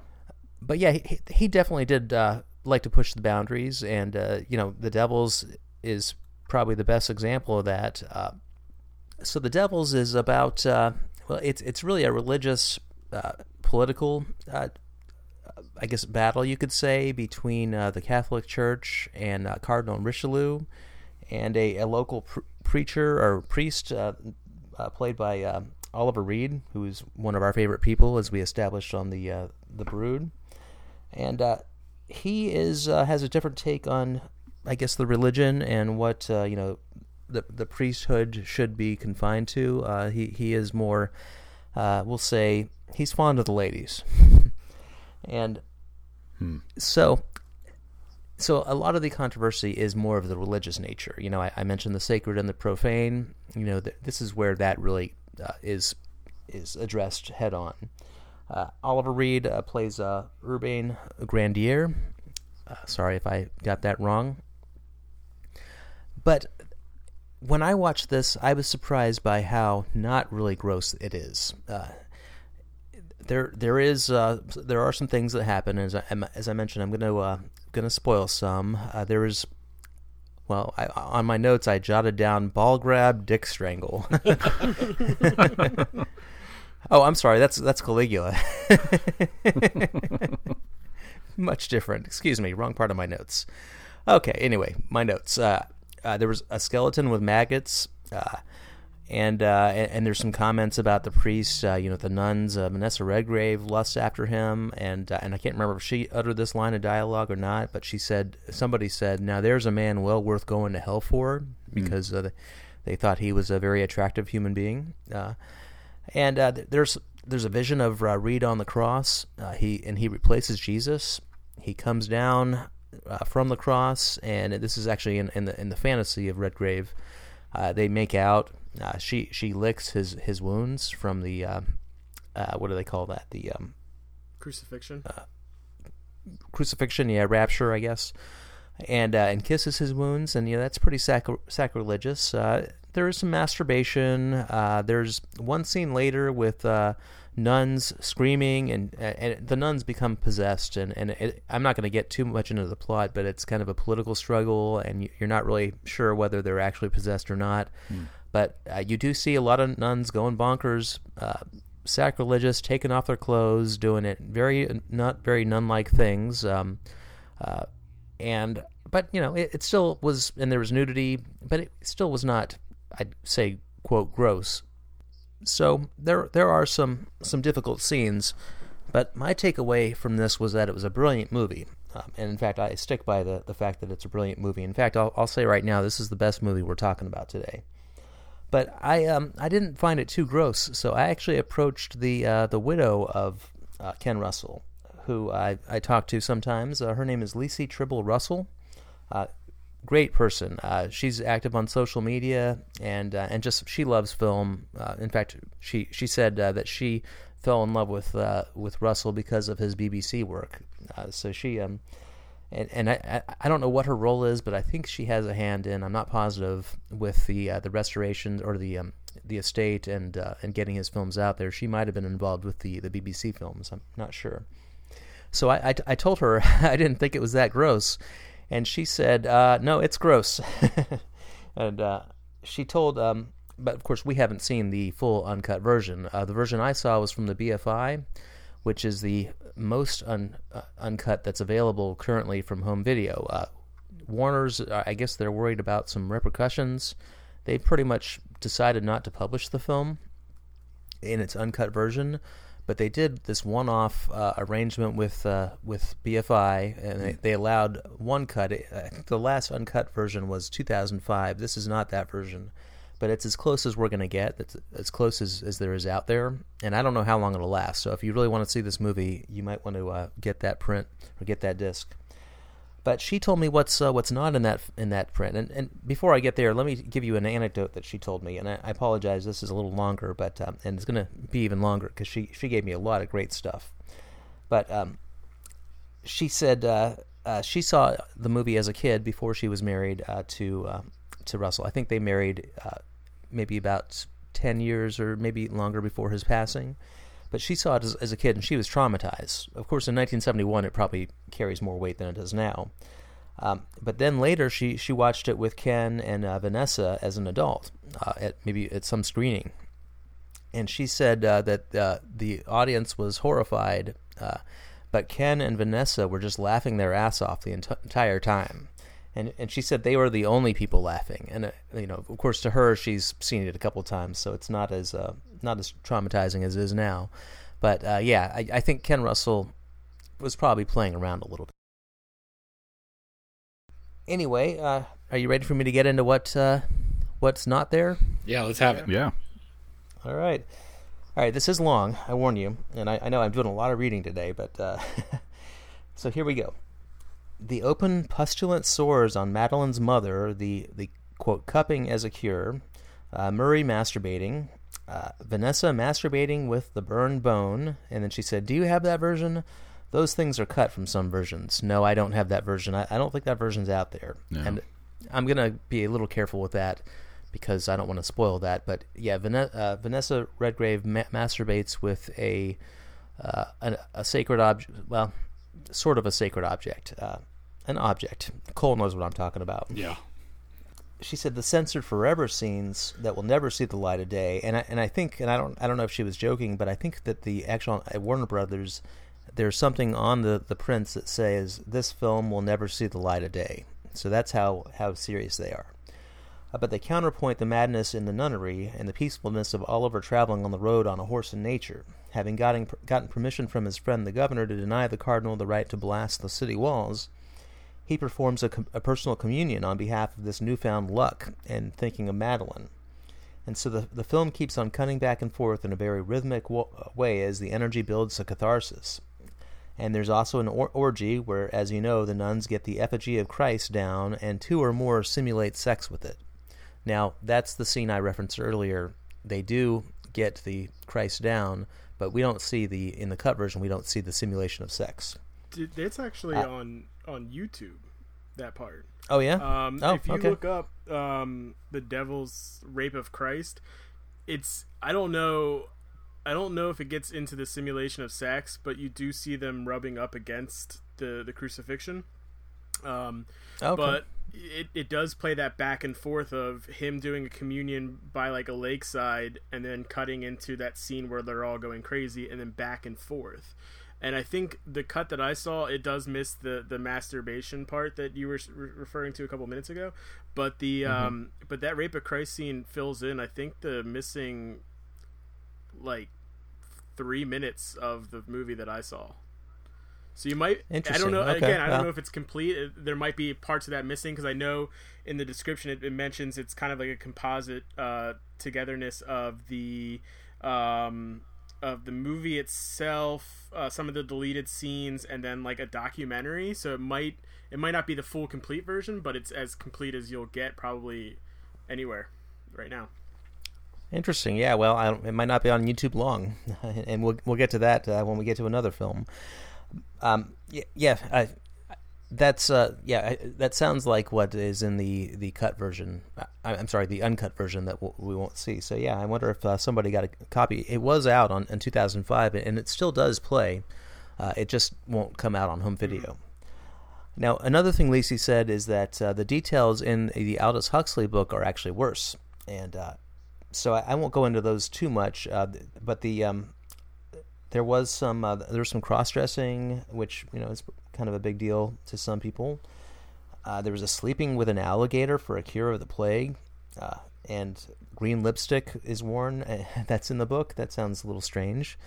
Uh, the grossest part in the book, she says, is when uh, is the the breaking of the leg scene.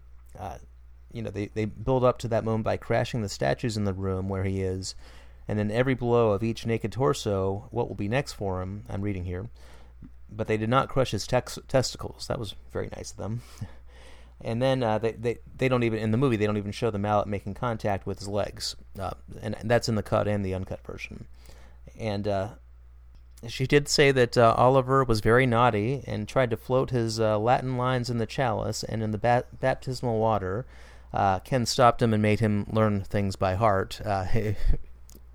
if you don't know, Oliver had a, a little history of drinking. Hmm. Mm-hmm. Tremendous fellow, but a tremendous actor, and he could bring it. You know, he probably was drunk on the set, but um, anyway, and and there's uh, well, she did go and go more, but I'm not going to go into uh, the very end scene. So I lied. I'm not going to spoil the entire film. But does that? So my film rating is a nine. I love this movie, and a nine is a very high rating for me, even though I just blathered about Antichrist. But gross rating, I'd say it'd be a four. You know, mm. it might be like a six, maybe if if I saw the uncut version. But the, the thing is, the sacrilege doesn't really offend me that much, and the masturbation would not offend me either. It's, I, in fact, I, would say if anything, it's more bold and. Uh, and and I'm actually kind of glad they went to that extreme. And and actually, even Lisi says that you kind of need that to really get the the full uh, I guess the full rhythm of the fight between the church and this uh, and this this priest.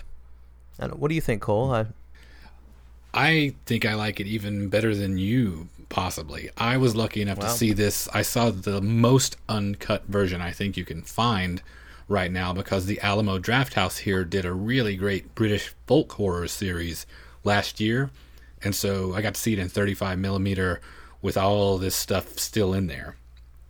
And Great. I give it a 10. It knocked Wow. me out. It's it's it became instantly one of my favorite films. My favorite film discovery of 2015 for sure.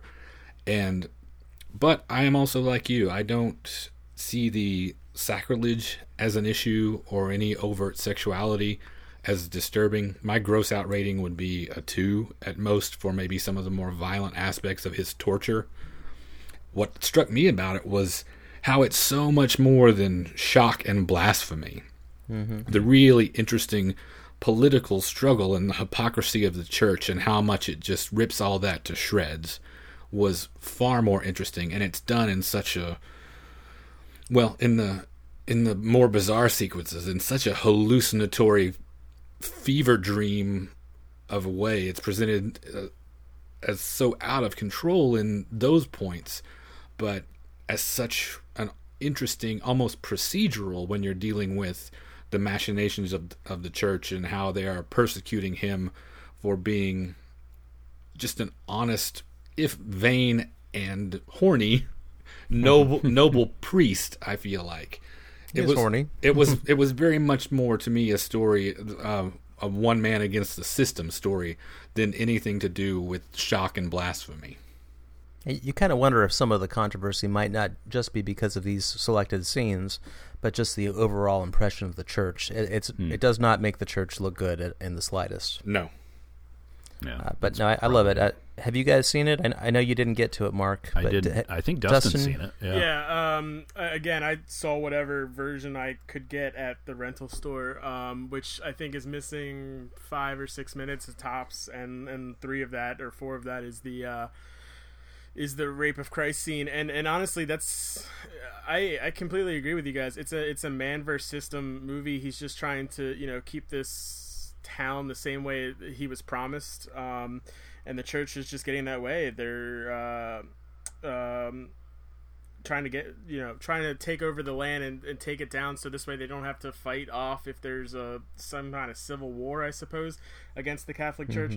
Um again the grossness like the grossest part of that whole movie is is the probably you know that hysteria that happens and in which case it's a great movie. I i would give the movie itself an 8.5 or 9 but uh the the grossness itself is it's probably the least out of everything especially uh, with everything else that i watched this is the one that i'm just like oh yeah this was just a regular movie so i'd, I'd probably give it like a two or three on the grossness scale and if i was catholic it might be a little bit higher but i'm not so no problem to me You know, I think maybe part of it is because it's 1971, and you know, it, it was pretty shocking for the for the time. And you know, I, as Lacey mentioned, she was horrified or traumatized when she saw it. I would imagine a lot of people were, and uh, and maybe who knows, maybe Warner's, you know, some execs that are aging uh, remember that reaction and are keeping it away from us. But uh, yeah, I, I think probably whatever version you rented is probably out of print now. Yeah, uh, Nice. de- definitely is, and and again, like I, I think I told you guys offline, I would buy a completely uncut version of the movie, but but I, I, that's what I, that's what I want to see. But for the most part, even even the cuts that I saw that I was able to find on YouTube, they really aren't that bad. You know what? I, I think an uncut version of this would sell. So, and Criterion is working with Warner's. So, hey, Criterion, if you're listening, make it happen, and uh, don't push Warner's too hard, but uh, you know, nudge them a little bit. Yeah, HD version too. I mean, the BFI is on the DVD only, so it. Was- figure something's got to happen at some point. That was a compromise. They would only, I mean, it was released, I think, in 2011, 12, eh, Uh, when Blu-ray was out. yep. But they, they would not allow them to release it anything other than DVD. I, Warner's is very, very strict about this film. Hmm. Wow. Well, should we move on from the Devils to something in the collection? Let's do it. How about uh, we- we're gonna? This is gonna be the last movie we are going to talk about in part one of our gross out episode, as uh, Aaron talked about. So we're gonna talk about Salò or the 120 Days of Sodom from 1975. This is a film that is so notoriously brought up when people talk about gross out films, and uh, of course is associated with the Criterion Collection. Uh, is a version that went out of print on DVD at one point and fetched quite a pretty penny before it was brought back. But that's all I'm going to say. I want to turn it over to Dustin. This was your uh, one of your picks for this episode. What do you want to talk about with Salò? Um, so we're gonna go from one taboo conversation of religion to the next, uh, politics. um, I, as I mentioned, I again, uh, I know Aaron's gonna include in the show notes, and in it's it's. I, I pretty much talked about everything I could when it comes to the blogathon post that I put up there. Uh, but spine number 17, if I'm not mistaken, and uh, Pier Paolo Pasolini, uh, who is in himself a rebel against uh, you know he's a communist but he's against the fascist regime and this movie is essentially about um, four people of a powerful fascist regime, regime who uh, kidnap I would say kidnap nine girls and nine boys uh, and take them and a couple of prostitutes up to a uh, big mansion and uh, do the worst things possible to them. Uh, and it's just a basic story on political uh, corruption, abuse of power, um, and just kind of, I, hate to say it, raping a generation of people um, with thoughts and ideas that, you know, I don't think anyone really agreed with or was hoping for. Um, and the movie, the movie, and it's something that I touched on in the blogathon post. It's it was when I was in college. I was first looking out for those like midnight type of movies, the really disgusting mm-hmm. ones, the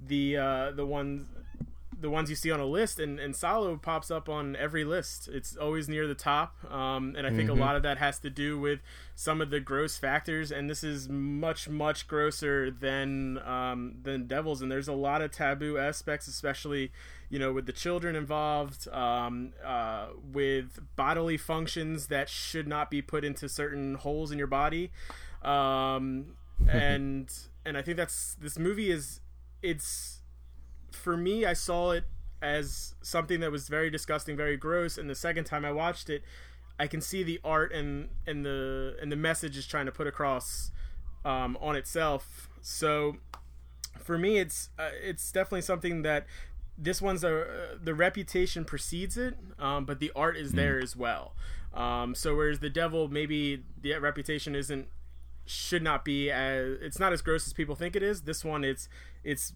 more gross than it should be, uh, but it's just an uh, exaggerated way to tell how awful it was in you know the Mussolini Italian era uh, via the thoughts and mind of a uh, of a communist. Yeah, I I would agree. You know, with with really with what you said, Dustin. It it does. It has you know quite that. Um, you know um, th- thoughts, reputations, the word I was looking for, and it, it does. I, I think it probably, if you, once you can get past it, maybe similar to Antichrist, reward repeat viewings. Um, I think it has a strong commentary on fascism and just absolute power um, of these these people and what they're doing uh, in this this area. Uh, I need to revisit it again, but I re- I do remember being not really put off, but just amazed at what was shown. I was kind of expecting what was there, except for the circle of shit. Um, when we get into that, mangia, that mangia. it just um, you know just goes there, and uh, but yeah, I, I think it's it's certainly rich there, and if you can see past the grossness, the grossness is there for a reason. Uh, it's really uh, I think it's a cautionary tale of that absolute power and where fascism uh, could have gone. So certainly, what did you think, Cole? I know you've seen I, it. I really enjoy it. Actually, it's I when I hear people say that they can't they've, they've seen it once and that's enough. I don't understand that exactly because there seems to me a lot more in it than just the sideshow nature of oh I'm going to check out this really disgusting thing I heard about. The impact right. of it can't be argued. I don't think American audiences specifically uh, American censors as well might not be able to connect as well, I guess, with the extent of fascism and man's inhumanity to man the same way that Europeans could when it was made just 30 years after World War II. Atrocity on that level is unfamiliar to us as Americans, at least mm-hmm. so far anyway. Um, but there's so yeah, it's really powerful, and I think just like the Devils, there's so much more to it than the shock value. Hmm. Aaron. Yeah, I, am with Cole. Actually, I, I, my first time watching this, I was a little horrified, and I did have a little trouble with it. And I think I, I, I didn't, you know, I, I wouldn't say I didn't like it. I respected it, but it wasn't one I, I was eager to revisit. And uh, and actually, I revisited it with the uh, the our friends from Wrong Reel. They did a commentary about it, and I watched it with them. Uh, and of course, you know, they they had fun with it. They they were serious as far as uh, showing the art but they also had had fun with the Mangia Mangia scene and hmm. others. And Mikhail, uh, one of them, uh, one of the co-hosts, uh, cr- uh, criticized the positioning of some of the sexual scenes, like that's not real, that sort of thing. Um, but I've actually seen it three times now, and I'm it's it's not because I you know get off on it in that sense or it's it's more because I just I just think the the political allegory is so strong, and and also yeah. the more you see it, the less sensitive you are to even the you know I know they were eating chocolate during the mangia mangia scene, uh, and I know that they were not actually raping these uh, these men and boys. So, but the thing is, and actually I think the Wrong Reel guys may have said this as well, but these fascists, you know, they had been through the war and they could, you know, nothing they'd seen atrocities and they'd committed atrocities to the level that this was the only way they could get off of them on their own, and this is their their way of taking pleasure. And so that's where the, the sadistic, you know, where the real indictment of the the political, uh, the fascist realm, the the government is, you know, that's that's what Pasolini is saying that these guys are fucked up and um, beyond repair. And then and also there is some rebellion there as well. There's one scene where somebody puts their hand up, which I think is one of uh, one of the most powerful scenes in 70s film. So I, I think it's an exceptional movie and gross out meter though. I mean, there are some difficult scenes. Even having seen it three times, I would say like a, maybe a six mm. on the gross out meter. Yeah, what did you think, Dustin? Gross out meter rating? Um, mine's a little bit higher because I, I, I believe it to be part of a quote holy trinity uh, trilogy uh, trinity of gross out movies for me. Um, two more that we'll talk about later, but uh, I put it mm-hmm. up towards an eight. I, I can't get over the bodily functions that are that are shown in the movie because that's that's just gross to me. Um, and then and then the whole ending of the movie where these people just watching what yeah. they're doing, and and the worst part, especially politically, is there is no um punishment for these people or these four guys yeah. that are kind of doing it. They're the whole reason they're doing it is almost as a stag party uh, because they're going to marry each other's daughters, and then so they keep the power mm-hmm. within each other. And then towards the end of the movie, they still have the power, and they're not relinquishing it, and they're crushing everybody underneath of them. And it's in mm. and it's a very large political message, and I think it's I think it's gross. I think of all the movies that we're going to talk about, it's not one that I'd recommend anyone really watch unless they're kind of like a big history buff. But other than that, yeah, mm. uh, it's not easy one to get through. So I'm going to put it at an eight. Um, I'm a little bit higher. Should we wrap up part one? I think we've uh, we've gotten a lot of gross gross out into us. Yeah, yeah. I, I hope folks are you know still have an appetite uh, for more. Let's uh, take a break. Um, we are. This is the end of part one, I should say, and uh, we're going to come back for Part two will be releasing a little bit later, so hope you'll tune in for that. Uh, again, just want to thank Dustin and Cole and Aaron, of course, for joining us, and uh, but we'll get back into it.